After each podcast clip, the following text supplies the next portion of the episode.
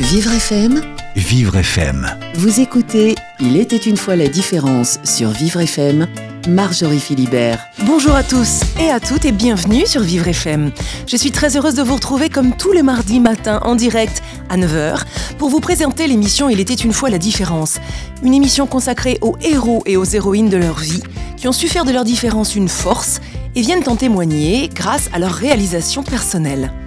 Ce matin, nous plongeons dans les confessions d'un homme qui nous ouvre son journal intime, un journal dans lequel il raconte, jour après jour, le quotidien de sa famille terrassée par le cancer foudroyant du plus jeune de la fratrie, Liam, 5 ans.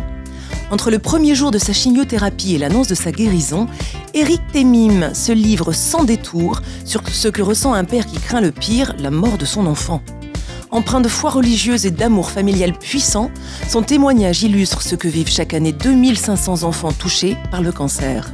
Cinq ans après sa maladie, le journal intime devient un livre intitulé La boule, nous un cancer zéro, publié aux éditions du Cherche Midi. Vous écoutez Il était une fois la différence. Marjorie Philibert. Bonjour Eric Temim. Bonjour Marjorie. Bienvenue dans Il était une fois la différence et merci d'avoir accepté notre invitation. Merci de m'avoir invité. Alors comme à chacun de mes invités, je vais vous demander de commencer notre émission par la phrase mythique des contes de fées Il était une fois et ensuite on déroulera l'histoire ensemble. Vous voulez bien? J'ai essayé. Il, était une fois un petit garçon qui a 5 ans et demi, qui s'appelle Liam, qui est un petit garçon comme, comme tous les autres petits garçons de 5 ans et demi et qui un jour dit à son papa J'ai très mal au ventre, papa. J'arrive pas à marcher, ça me fait mal. Il y a une boule. Et à partir de ce moment-là, ce petit garçon va se transformer en, super-héros, en guerrier de la vie. Et il va devenir euh, un autre petit garçon, plus fort et plus grand que les autres. Malgré une maladie foudroyante Malgré une maladie, euh, oui, un cancer, euh, un néphroblastome, un cancer du rein, cancer assez fréquent. Apparemment, je l'ai appris après chez les enfants. Quand c'est un cancer, c'est souvent un cancer du rein. Mhm. Et voilà, une maladie avec laquelle il fallait, il fallait vivre, qu'il fallait, euh, qu'il fallait combattre et contre laquelle il fallait lutter pendant, au départ, pendant on ne savait pas combien de temps.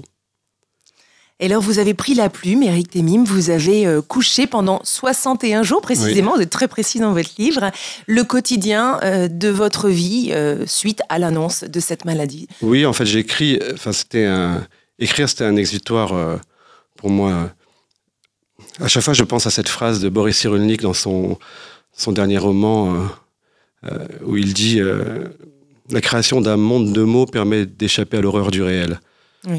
Et c'était exactement ça. Je n'avais pas lu le livre avant, mais il fallait que tous les soirs, j'écrive ce qui s'était passé durant la journée. Il fallait que, que, je relâche cette tension, que je relâche cette, cette rage, cette, cette haine, cette, cette colère à travers des mots. Et ces mots qui, euh, qui auraient dû rester euh, intimes dans l'univers familial, en réalité, je voulais, à la fin de, de cette euh, épreuve, dont je ne savais pas combien de temps ça allait durer à l'époque, alors en réalité, je voulais en faire un document pour, pour le donner à Liam quand il aura 18 ans, parce que c'était inéluctable, il allait s'en sortir pour moi, et lui dire, voilà, ben, quand tu avais 5 ans et demi, quand tu avais 50 ans, tu as eu un, néphroblastome, un cancer du rein, et voilà ce qui s'est passé, et voilà comment on a vécu euh, dans la famille. C'est la première fois que vous teniez un journal de bord? Bien sûr, j'ai aucune autre raison de tenir un journal de bord. J'imaginais à l'époque qu'il allait oublier. Évidemment que Liam n'oublie jamais, qu'il il a une façon, il a une cicatrice de 20 cm qui lui barre le ventre, il n'oublie pas. Puis... C'était il y a 5 ans, donc Liam a aujourd'hui euh, une dizaine d'années. Il a 11 ans. 11 ans. Depuis septembre. Comment va-t-il? Il va très bien, merci. Il est, euh, il est guéri, suivant les médecins, parce qu'il a pendant 5 ans, et 5 ans de rémission après un cancer. Et euh, donc après 5 ans, il est guéri.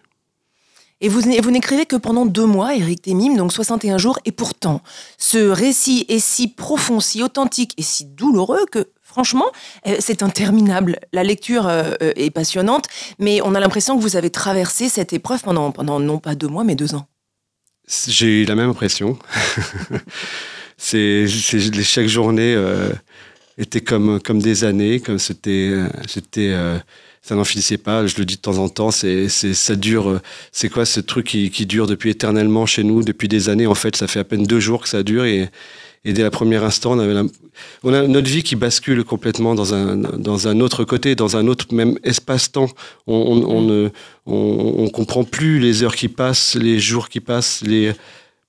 On, ne réfléchit plus comme ça. On a juste un but, c'est la guérison de notre enfant. Mhm. Et alors, dès le premier chapitre, votre vocabulaire ne laisse absolument aucun doute. Il s'agit d'un combat, vraiment un combat qui se termine bien. Hein, c'est le titre de votre livre. Nous, un cancer zéro.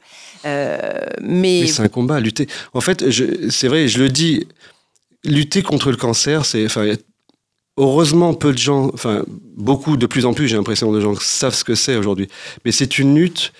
J'ai compris pendant cette période-là que c'était un combat incessant. C'est un combat qui vous prend les tripes matin au soir, mais c'est 24 heures sur 24, c'est à chaque souffle, c'est vous vous endormez avec cette, cette, ces idées noires, cette noirceur. C'est un combat contre la mort. C'est la mort qui vient vers vous, qui dit on va vous prendre votre enfant. Et on se bat en disant non, non, on va guérir, il va s'en sortir. Et comme je vous dis, c'est en se couchant, c'est en se réveillant, ça ne, ça ne, cette boule qui est dans, en fait, dans le rein de mon fils, elle est chez nous, chez, chez moi, dans, le ventre de ma femme, dans, dans, dans notre gorge. Pendant ces deux mois, j'avais l'impression d'avoir une main qui, se, qui serrait mon cou pendant deux mois de façon incessante. Et c'est cette lutte continuelle, se battre contre le cancer, c'est ça.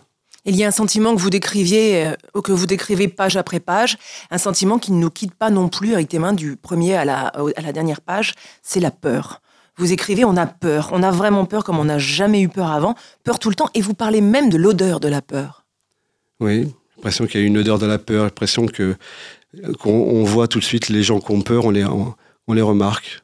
Quand on va dans, dans ces, salles d'attente, dans ces hôpitaux pour enfants, l'hôpital Trousseau où nous étions, et, et on voit, en fait, au visage des parents, à l'intensité de la peur dans leur visage, on devine la gravité de, de la maladie de leur enfant.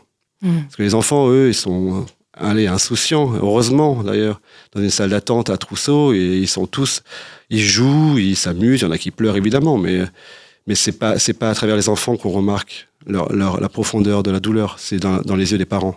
Alors justement, parlons des enfants, parlons de votre enfant, de Liam. Liam, vous l'écrivez euh, avec euh, beaucoup de beaucoup d'amour, évidemment. Vous dites euh, c'est un enfant à part. Même sa maîtresse dit qu'il est spécial. Bah oui. Hein? Bah oui. En quoi il est spécial, Liam? C'est mon fils, alors c'est normal qu'il soit spécial. Hein.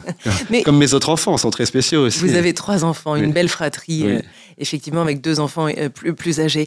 Euh, vous parlez beaucoup de son courage, de son courage malicieux également. Et si, si vous voulez bien, j'avais juste envie de, de lire un très court passage de votre livre où juste après l'annonce de sa maladie, euh, eh bien voilà son attitude. Dans le, dans le salon, ce petit garçon qui a une tumeur dans le rein gauche, une boule grosse comme une pomme, fait une incroyable démonstration de danse face à ses parents, à ses frères et sœurs. En, fond musical, Stromae et son papa Outé. Je n'ai pas six ans, mais je vais vous apprendre à apprécier les moments simples de notre jolie vie. Et oh, les parents, riez, riez encore, applaudissez et regardez comme je danse. Je vous le dis, personne ne m'arrêtera de danser. Vous savez pourquoi? Parce que je suis vivant. Oui, c'était l'impression qu'il donnait à chaque fois. Je pense que c'est tous les petits garçons, toutes les petites filles qui, battent, qui se battent contre ce genre de maladie. Je pense qu'ils ont un, sixième sens, c'est qu'ils ils savent, ils sont au courant de la douleur des parents, et en fait, ils nous, ils nous protègent en mm. dansant, en chantant et en, restant vivants. Vous pensez qu'on peut être à la fois conscient de ce qu'on arrive et puis euh, inconscient parce que justement on a 5 ans et qu'on préfère jouer à la PlayStation ou, danser Bien sûr, bien sûr. Le fait de jouer à la PlayStation et de, faire, de continuer à faire des caprices aussi, c'est un petit garçon aussi. Mmh. Évidemment, qui dansait, il, dansait, il chantait, c'était sa nature. Il continue à le faire d'ailleurs aujourd'hui, même sans sa boule. Mais, euh, Alors vous écrivez également, Eric Temim, j'ai peur que cette épreuve ne lui ôte ce qui fait sa particularité, cette joie de vivre. Est-ce que son caractère a changé depuis sa maladie Non, il n'a pas changé, heureusement. Et vous, est-ce que vous avez changé? C'est une épreuve qui, qui change, évidemment. C'est-à-dire que j'ai l'impression que euh, qu'il n'y a rien de plus grave que la maladie de son enfant. Que, en fait, on relativise tout, mhm. ma femme et moi, et puis même dans la famille, même Liam aujourd'hui. Mhm. Rien n'est grave, en réalité. Ok, on a, des on a des problèmes au travail, on a des problèmes financiers comme tout le monde. mais la, la, vraie gravité de la vie, c'est être face à la mort. Bien sûr. Et surtout quand ça touche un enfant. Et donc, oui, je pense que cette période nous a permis de relativiser beaucoup de choses. Alors vous, vous avez été promu quand même euh, le coach jovial de la famille hein, quand euh, mmh. euh, l'accident, enfin l'accident, la maladie a été a été annoncé. Vous êtes très protecteur. Vous vous êtes refusé finalement le, le droit au, découragement. C'est dans ce livre. On n'a pas le droit. On n'a pas le droit au découragement. On n'a pas le droit quand, quand les gens nous disent allez bon courage, ça va aller. déjà ça va aller. quand les gens nous disent ça, on se dit bah, vous en savez. Mais on n'a on n'a pas le choix que d'être courageux et que de se battre. Sinon c'est fini. Il y a, un sentiment de, d'obligation, à la fois de devoir et d'obligation, mais en tout cas, on, sait que on n'a pas le choix que d'être de faire semblant, que d'être euh, courageux, que, que, de montrer un visage positif, que d'être positif pour amener, ramener toujours les ondes positives. C'est ce qu'on m'a appris. Plus on reste positif, plus les ondes positives arrivent vers vous et, font en sorte que, que tout se passe bien après. Donc, La loi de donc on n'a pas le choix. On n'a pas le choix. Et alors justement, hein, Eric Témim, dans, dans, votre, euh, dans votre épreuve que vous traversez tous en famille, il y a des piliers, il y a des jalons fondateurs. Euh, il y en a qui sont plus légers que d'autres. Euh, on va évoquer l'un des fils conducteurs de ce livre, c'est le foot aussi, une relation incroyable entre vous et votre fils une passion commune. Une passion commune de la famille, oui. Ah qui, le PSG, le, PSG, les t-shirts. Alors, votre, votre, fils a renommé les bâtiments de l'hôpital par les noms des, des, joueurs, de, foot. oui. À l'époque, euh, le 26, c'était Verratti, c'était le bâtiment Verratti. Le, bâtiment 10, c'était le bâtiment euh, Zlatan Ibrahimovic. Voilà. Donc, à la suite de son cancer, il on lui a retiré un rein, n'est-ce pas? Oui. Et au terme de cette, de cette euh, opération, vous lui offrez euh, le plus beau t-shirt euh, dont il est rêvé. J'avais promis qu'à son réveil, il aurait le maillot de Ronaldo. Et, et, à son réveil, il a eu le maillot de Ronaldo. Oui. Hmm. Et, voilà. et il m'a dit merci, papa. Ce merci, papa, j'oublierai jamais de ma vie. Vous avez été pendant, en tout cas dans votre récit, Eric Temim, euh, un papa courage, un papa extrêmement touchant. Votre livre m'a vraiment bouleversé. Euh, de nombreuses attitudes à chaque fois qui, euh, qui sont très imagées. En plus, on, vous voit, on vous entend lire des psaumes parce que la religion fait vraiment partie intégrante de votre, mhm. votre vie. On va, on va y revenir. lire les psaumes de, David. de David, absolument. Et puis s'endormir aux côtés de votre fils, la main sur sa boule. Mhm. Hein, en lui disant euh, Tu sais pourquoi tu as mal? Et Liam de répondre Parce que ça travaille. Donc vous expliquez à votre fils que, que ça travaille. Il faut, bien, il faut lui expliquer. Enfin, il faut expliquer, oui, il était au, courant de tout ce qui se passait euh, tous les jours. Il n'y avait aucun entretien avec les médecins euh, sans lui, à part les entretiens privés et très stressants avec les médecins et les professeurs. Mais euh, il savait tout ce qui allait se passer et il vaut mieux d'ailleurs. Je pense qu'ils vont le dire aux enfants ce qui se passe. Bien sûr, il faut être acteur également de, sa maladie. On marque une très courte pause, Eric Tim, si vous voulez bien, et on se retrouve après, euh, juste en direct sur Vivre FM pour parler de votre livre, dont je rappelle le nom La Boule, Nous, un cancer zéro, publié aux éditions du Cherche Média, tout de suite sur Vivre FM. Vous écoutez Il était une fois la différence, Marjorie Philibert. Éric Témy, mon invité jusqu'à 10h, est un père de famille qui a été confronté à l'inacceptable, la maladie de son plus jeune fils, âgé de 5 ans, atteint d'un cancer du rein foudroyant, un néphroblastome. À titre d'exutoire et pour ne rien oublier, Éric Témim couche son journal intime, sur son journal intime, pardon, le quotidien de sa famille réunie autour de ce drame. Cinq ans après la, guérison, il publie son récit dans un livre bouleversant, La boule, nous un cancer zéro, aux, éditions du Cherche Midi. Vous voyez, je suis un peu ému, Eric, hein, parce qu'on parlait de cela pendant la pause. C'est un livre qui ne devait pas être destiné à la publication au départ. Non, c'est pour ça que D'ailleurs, ma femme m'a dit, mais tu vas pas le sortir, ce livre. Tu, parles, c'est très intime ce que je, ce que tu racontes, j'ai oui, mais c'est très intime parce que ça ne devait pas sortir. Euh, c'était des, des, des, des, mots que j'avais écrits pour, pour moi, pour nous, pour la, pour la famille uniquement. Et puis en fait, euh, comme c'est un journal, j'avais, j'avais mis au propre les trois premiers jours et je, et je, l'ai, euh, je l'ai montré à son, à son médecin, à son oncologue. Mm-hmm. qui m'a appelé, qui l'a lu rapidement, qui m'a appelé tout de suite en me disant Eric, il faut, faut que vous continuez parce que c'est un document important pour nous médecins d'abord, parce que on ne sait pas ce qui se passe dans la tête des parents quand ils sortent de l'hôpital. Et avec votre livre, votre témoignage, on, a des clés. Euh, et de deux, ça peut aider les parents. ça peut aider les parents, ça peut donner espoir à des parents dans, dans votre cas. Donc continuez, continuez à écrire et, et, sortez-le. et ça s'est fait après naturellement. Et donc, on, se délecte à lire votre style direct, votre style authentique, bouleversant, parfois bouleversant, parfois même très excessif, hein, dans, bah, dans, votre, euh, dans votre peine, dans votre mhm. colère, dans votre ras-le-bol, mhm. dans votre foi également. En tout cas, effectivement, j'ai moi-même un, journal de bord, euh, un journal intime, et, bah, on, ne met pas de limite. Et là, dans ce livre, il y a zéro limite. Bah, il n'y avait aucune raison d'avoir des limites. En fait, il n'y a pas de limite parce que ce que euh, la douleur que l'on ressent est, est, sans limite aussi, est, est au-delà du degré de douleur que d'autres peuvent ressentir. Et puis, il faut pas s'imaginer. D'ailleurs, cette douleur, tant qu'on n'a pas un enfant entre la vie et la mort, on peut pas s'imaginer ce que c'est. Donc, effectivement, on a l'impression que c'est, enfin, oui, c'est puissant, c'est fort parce que la douleur est forte et puissante. Oui. Alors parlons euh, d'un des piliers euh, euh, qui, qui, vraiment traverse ce livre, c'est votre famille, Eric Temim. Mhm. Vous êtes père donc de trois enfants, il y a Liam, et puis il a une grande sœur. Il y a Emma qui a 15 ans aujourd'hui et Raphaël, 18 ans et, votre épouse, Laetitia, dont vous êtes très épris. Et, vous êtes. Euh, euh, vous vivez donc en tant, que, en tant que père de famille, mais également euh, frère, oncle, fils, puisque vous voyez régulièrement vos parents, vos oncles, vos tantes. On est une famille très soudée. C'est la famille idéale. C'est la famille juive, j'ai envie de dire. C'est ça. Oui, j'ai la chance d'être dans une famille soudée, gaie, aimante.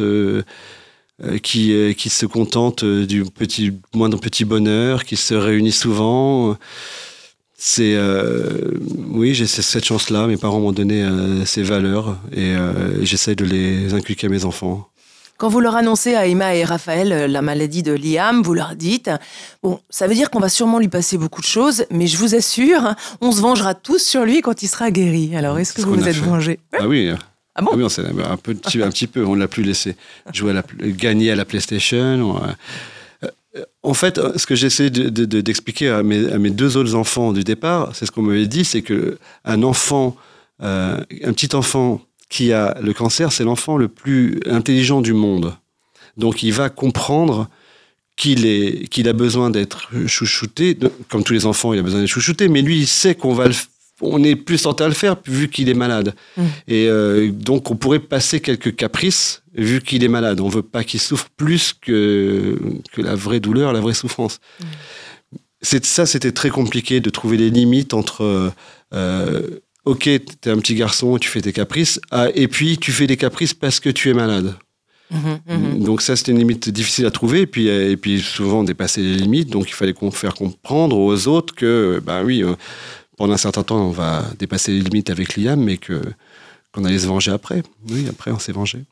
Vous vous êtes vengé euh, en, amour, bien évidemment. et l'amour euh, fait partie intégrante vraiment de, votre histoire, de votre récit. L'amour pour vos enfants, bien sûr, mais également l'amour pour votre femme. Alors, vous, vous écrivez des phrases incroyables. Ah elle a, elle a des, fleurs dans les yeux. Oui, c'est vrai. C'est magnifique. Non, mais c'est vrai, elle a les yeux bleus avec des fleurs dans les yeux, c'est vrai. c'est même pas. Euh, j'ai pas inventé oui, c'est vrai, c'est vrai. si, elle m'entend parler, elle va être, elle aime pas que je parle comme ça, mais c'est vrai que je. Enfin, j'ai l'impression que tous les maris sont amoureux de leur femme, comme on doit. Enfin, c'est. J'ai envie de dire, c'est normal, quoi. Mm. Même si c'est pas vrai. Euh, mais quand on, quand chez nous, quand on s'engage avec une femme, enfin, c'est pour la vie, et je me suis engagé pour la vie, et je sens que mon amour, il sera éternel.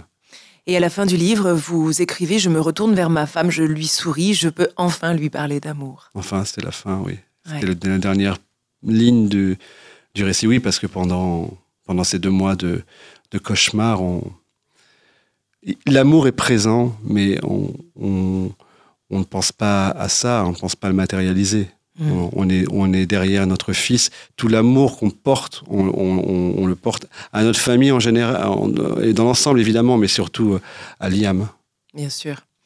Alors, un des autres piliers de ce livre et de votre vie, vous l'avez mentionné, c'est la religion. Elle occupe une place importante dans votre récit. Euh, vous avez été élevé dans le judaïsme traditionnel, c'est ça? Oui. Bah, donc, pas, on faisait. Euh, on, on, faisait les, prières pour accueillir le Shabbat, par exemple, mais euh, on respectait pas vraiment le Shabbat. Donc, on allumait la lumière euh, le samedi, euh, mhm. on mange cachère à la maison, mhm. on ne respecte les grandes fêtes. Oui, et ça oui, la Pâque juive, euh, qui pour le grand pardon. Et voilà, donc il n'y a rien de. C'est enfin, un, un, niveau de, de, de, religiosité, je ne sais pas si ça se dit, qui, est, qui est classique. Vous trouvez voilà.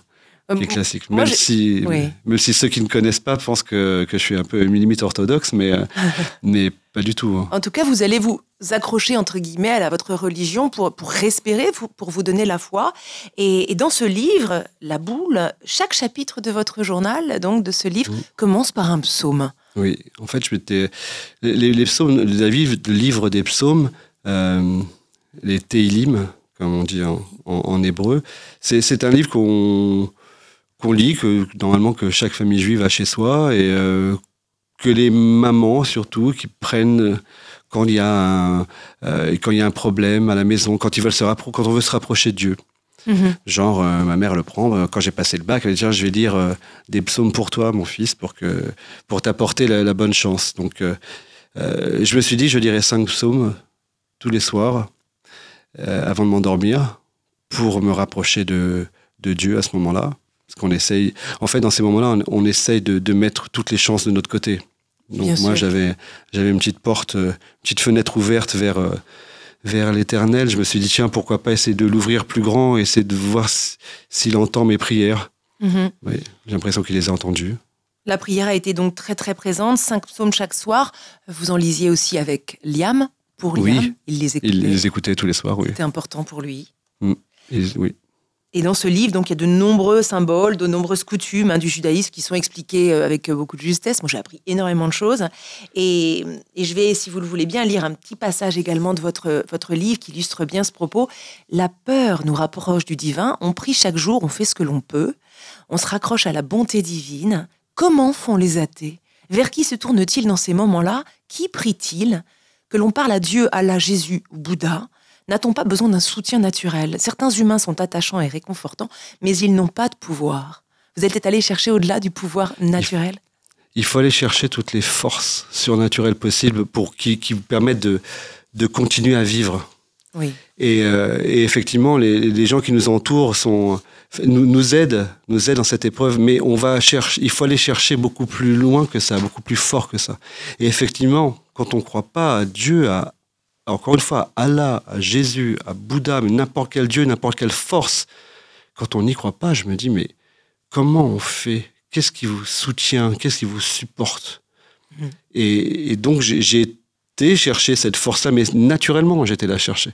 Parce qu'elle est, elle est en moi, elle est, dans, dans, les valeurs, dans, dans, ma, dans mon éducation. Et j'étais chercher cette force et, et, elle était nécessaire, cette force. Et, euh, et, je, pense que sans, cela, j'aurais, j'aurais pu craquer. Donc l'amour de votre famille et la religion, ça a été deux, un cocktail gagnant, hein, deux piliers. Ce sont les deux piliers de, de, cette, euh, de la résilience. Hein. Dans ce livre, euh, dans lequel on apprend encore euh, énormément de choses concernant la, religion juive, euh, on sent aussi ce besoin, comme vous l'avez écrit, de tout faire, de tout mettre de votre côté. Donc vous vérifiez Parfois, ça se rapproche presque de la superstition, je, oui, oui, oui, je me permettre.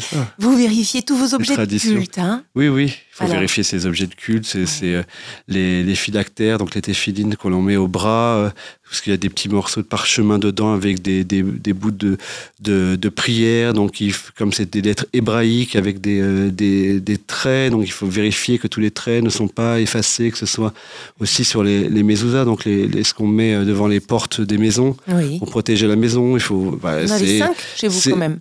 Il y en a cinq. Oui, oui, parce qu'il y a, faut en mettre une devant chaque porte. D'accord. Et, euh, et c'est important de les vérifier régulièrement pour s'assurer qu'on est toujours bien protégé. Donc, euh, oui, c'est, ça fait, c'est, peut-être de la superstition, c'est mhm. mais euh, c'est la superstition nécessaire. Vous allez à la synagogue, bien évidemment. Oui.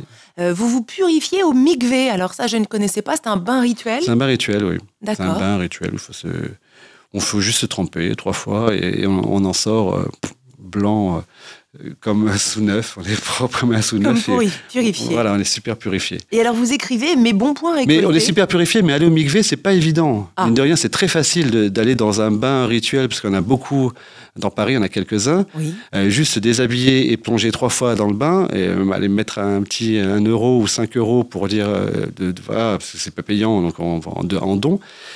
C'est un, un geste, d'ailleurs depuis, depuis je, je n'ai pas fait.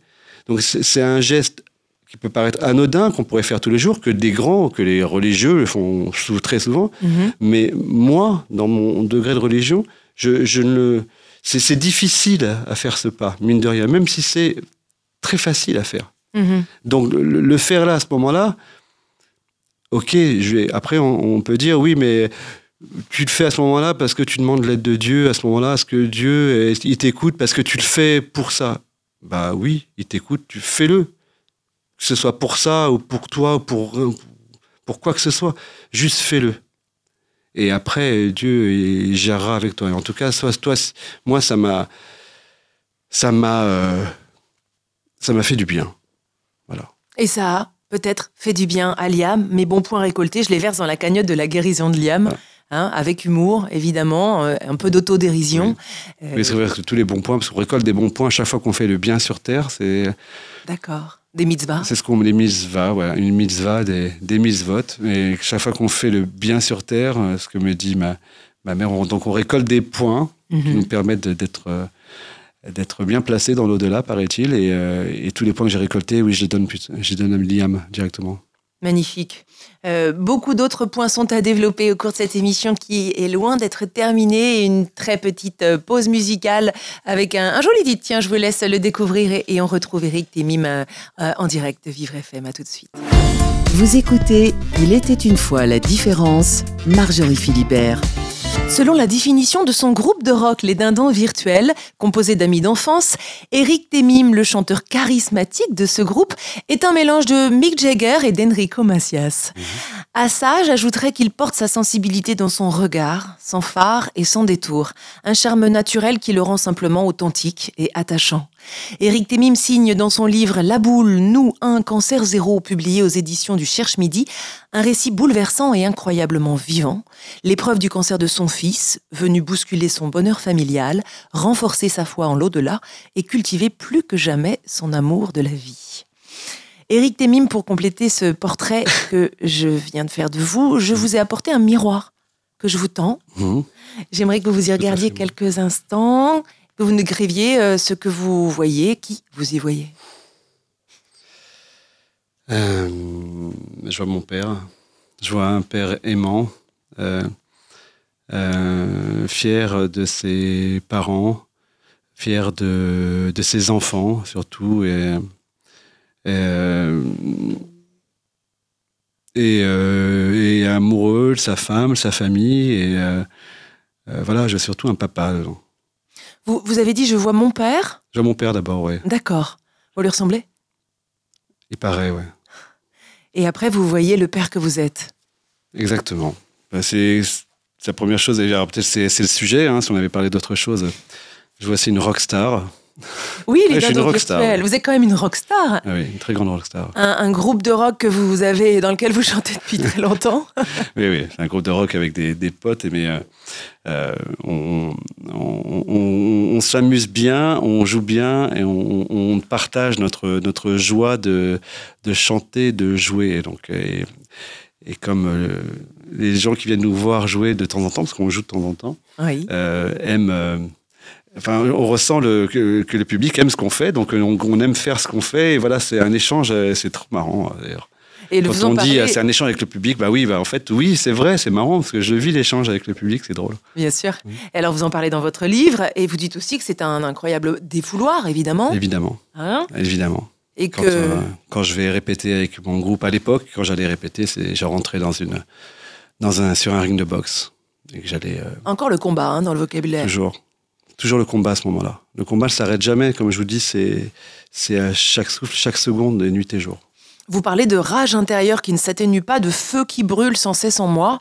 Et euh, même en prenant le micro et en chantant comme un chanteur de rock endiablé, euh, eh ben, ces sentiments sont encore très présents. Bien sûr. Eh bien, c'est d'autant plus présent que quand je suis un chanteur de rock endiablé, dans ce moment-là, je suis un antisocial qui perd son sang-froid. Et oui, et oui, donc cette rage, elle, doit sortir. Elle sort de par tous les moyens, donc par l'écriture et par, euh, par la musique. C'est ce qui était important chez moi, et par, euh, par, et par la foi. L'écriture, la musique et la foi, je pense que c'est ce qui m'a permis de, de, de, survivre pendant ces moments-là. Mm-hmm. Alors la foi, reparlons-en. Eric Temim, je vous ai demandé d'apporter un objet auquel vous êtes très attaché. Est-ce que vous pouvez euh, me le montrer? Bah, Je vais le montrer. Nous dire de quoi il s'agit, parce que je ne le sais pas. J'ai hésité entre ma guitare. Ah, j'aurais aimé évidemment, Oui. Et le livre des psaumes. Oh Donc j'ai apporté le livre des psaumes et, euh, et euh, parce que parce qu'il m'a il m'a il m'a il, est resté avec moi pendant tous ces moments-là, pendant ces 60 jours et et je me suis dit que vous allez me poser la question en me disant mais quel est votre psaume préféré je... Euh, et non mais pour raconter l'histoire c'est que je me suis dit en fait le psaume je pense que le psaume le plus important de de, de, cette, de cette histoire que j'ai ressorti c'est le jour de l'opération. Oui. Parce que chaque jour est ponctué par un, un petit extrait de psaume des cinq psaumes que je, que je lisais. Enfin, donc c'est un tout petit extrait. Et comme par hasard, mais je ne crois pas au hasard. Moi non plus. Ma mère a lu ce livre, lisait quelques parties du livre ce samedi, et elle a laissé une note, juste comme par hasard, oui. au psaume 121, qui est le psaume du, de la journée de l'opération. D'accord. Donc hier soir, en voyant ça, je me disais, il fallait donc à prix que j'emmène ce livre oh. et que je raconte cette histoire parce qu'il n'y a pas, pour moi, il n'y a pas de hasard. Il est absolument magnifique hein, visuellement. Il est blanc avec euh, des, des pages euh, tachetées. Oui, il y en a, toutes sortes hein, des livres de psaumes. Est-ce que vous, vous voulez nous en lire un, passage de ce psaume? Le psaume, le... juste le passage que j'avais écrit, mon secours, c'est un psaume très court en plus. Hein. Mon secours vient de l'Éternel qui a fait le ciel et la terre. Il ne permettra pas que ton pied chancelle. Celui qui te garde ne s'endormira pas. Non, certes, il ne s'endort ni ne sommeille, celui qui est le gardien d'Israël. C'est l'Éternel qui te garde, l'Éternel qui est à ta droite quand ton ombre tu l'air. De jour le soleil ne t'atteindra pas, ni la lune pendant la nuit. Que l'Éternel te préserve de tout mal, qu'il protège ta vie. Ça, c'est le psaume, comme par hasard, que j'ai lu le jour de l'opération. Mais je ne crois pas au hasard, encore une fois. Quelle poésie eh oui, c'est en fait, c'est un recueil de poèmes, oui, à la gloire de Dieu. Tout à fait. Hein, on, dit que c'est le roi David qui, a, qui aurait écrit ces 150 psaumes. Exactement. Que vous continuez à lire tous les jours De temps en temps. Plus comme avant. Plus comme avant. Effectivement. D'accord. Euh, oui, mais je, je, comme mon fils a passé le bac, j'en ai lu quelques-uns. J'ai lu quelques extraits. Il l'a eu son bac Il l'a eu. Hmm, magnifique. Alors dans la religion juive, euh, dans laquelle on plonge également, dans votre livre, Éric Temim, euh, vous évoquez une partie de la religion qui est très importante, euh, qui s'appelle la Jewish Guilt. Alors je ne sais pas pourquoi guilt, la, culpabilité euh, juive. Pourquoi déjà ce terme anglais? Parce, parce qu'il n'existe pas en, en, France. Et c'est surtout, j'ai vécu à New York et beaucoup de, de, juifs sur place me parlaient de ce Jewish Guilt. Je ne l'ai pas entendu, euh, je l'ai jamais entendu en France. C'est vrai que c'est un terme euh, plutôt anglais. Cette culpabilité euh, qu'on a en tant que juif de ne pas jamais faire les choses bien, d'être toujours coupable de quoi que ce soit. De, oui, la Shoah, c'était de notre faute. Donc, euh, effectivement, à l'époque, je me dis, un cancer de son fils, c'est peut-être quelque chose qu'on a mal fait, ma femme et moi, qu'on devrait réparer. Il y a toujours quelque chose à, à, réparer, toujours quelque chose à mieux faire. Et pour ça que c'est difficile quand on, est face à un, autre juif de lui dire ah bah tu manges pas cachère, ah bah tu tu euh, tu fais pas Shabbat parce que lui naturellement va avoir ce sentiment de culpabilité. Même mm. s'il va dire oh non je m'en fous mais en fait ça va l'énerver. Pourquoi? Parce qu'il se sent coupable de quelque chose. C'est vraiment très étonnant. Alors, le péché, finalement, ça joue un rôle très, très central dans la, la conscience religieuse, dans la conscience juive particulièrement. Et en même temps, se sentir coupable, se sentir redevable, euh, ça entraîne bah, la quête de purification, hein, le rachat, la rédemption, tout ce que finalement euh, vous avez pratiqué au fil euh, de, de, ce récit. Et, et, puis le bien que vous faites autour de nous, de vous, la charité. Donc, c'est plutôt positif. Ben oui, oui, oui on se sent un peu coupable, on va, peut-être on, réfléchit un peu à ce qu'on fait. C'est ce qu'on dit chez nous. Il faut, euh, évidemment que le, Shabbat, c'est un, ok, c'est le, septième jour. Dieu, c'est, la, création était terminée. Dieu s'est reposé. Donc, chaque homme doit se reposer le jour de Shabbat. Mais c'est aussi, c'est, spirituellement, ça, ça, veut dire déjà se détacher du monde matériel euh, qu'on a, qu'on est toute la semaine pour au moins rester un jour dans un monde spirituel. Et c'est aussi faire le bilan de ce qu'on a fait la semaine. Qu'est-ce que j'ai fait de bien, de pas bien cette semaine? Qu'est-ce que je devrais améliorer la semaine prochaine? Hmm. C'est aussi ça. Même si on devrait le faire aussi chez nous, on dit que chaque soir, avant de s'endormir, il faut penser à qu'est-ce qu'on a fait dans la journée, qu'est-ce qu'on va pouvoir améliorer demain. Et, euh, effectivement, avec ce, sentiment de, culpabilité qui vous prend, nous, dans ces moments-là, surtout, on se dit qu'est-ce qu'on peut faire de mieux, qu'est-ce qu'on peut améliorer pour que notre fils guérisse, parce que c'est le but ultime dans ces cas-là. Et finalement, euh, voir la religion ainsi euh, euh, nous permet de, nous tirer vers le haut. Oui, normalement, hein, oui. En général. En général. Et, et, de ne pas nous donner de limites dans notre foi, dans notre amour pour, pour nous mhm. et pour nous-mêmes et pour ceux qui nous entourent. Et, et, pourtant, vous avez eu quelques interrogations, hein, Eric Temim, lorsque certains, certains rabbins vous ont choqué, hein, lorsque vous êtes venu auprès de l'un dont oui. a noté le nom. Euh, oui, parce que la première question des rabbins, c'est quand j'ai un rabbin de ma communauté qui, qui me dit Tu vas pas bien, qu'est-ce qui se passe? J'écoute, mon fils a un cancer et il m'a tout de suite dit Mais tu manges cachère. Est-ce que tu manges cachère Est-ce que tu manges cachère Donc, et là, je lui ai dit Est-ce que tu veux que je saute du quatrième étage Du cinquième étage? Et heureusement, ce rabbin est intelligent et il, m'a tout, il a tout de suite compris ce que je voulais dire par là. Hmm. Est-ce que parce que je mangeais cachère, mon fils va être guéri donc si tu me dis je vais sauter du cinquième étage, quatrième étage, et mon fils va, euh, guérir, donc je le fais. Hmm. Donc il est intelligent, il a compris que, que, c'était un peu idiot la question qu'il avait posée, mais mine de rien, il, avait posé. Oui. Euh, euh, et, et, effectivement, il pour les rabbins, il faut, et quand on est face à un rabbin, un homme de, de, foi, et première question qu'il nous pose, c'est est-ce que oui, est-ce que tu manges caché, est-ce que tu respectes Shabbat, est-ce que parce que tout ça peut t'aider éventuellement à, toi, à te, sauver toi, à sauver ton fils. Mais il y a quand même un sentiment de culpabilisation derrière euh, qui peut vous mettre euh, en colère. Et ben, finalement, Hachem vous laisse en paix, hein, c'est comme ça qu'on le mmh, prononce. Hachem, oui. Celui qui n'a pas de nom.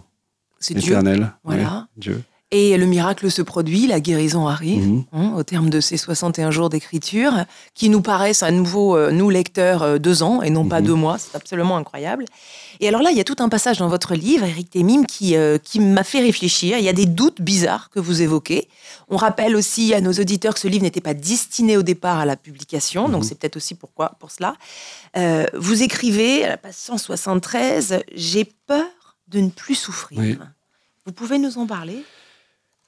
C'est un sentiment assez, euh, assez étrange quand on a vécu dans, dans, la douleur et la souffrance pendant, pendant j'allais dire pendant des années, mais pendant deux mois. Euh, il y a, euh, on, s'attache à cette douleur, on s'attache à cette souffrance, on s'attache à ce mal-être et, et on a peur de s'en défaire et c'est, c'était peut-être comme, comme une façon de... Enfin, j'avais peur de... Il y avait quelque chose qui me reliait à mon fils, Mm. C'était cette douleur.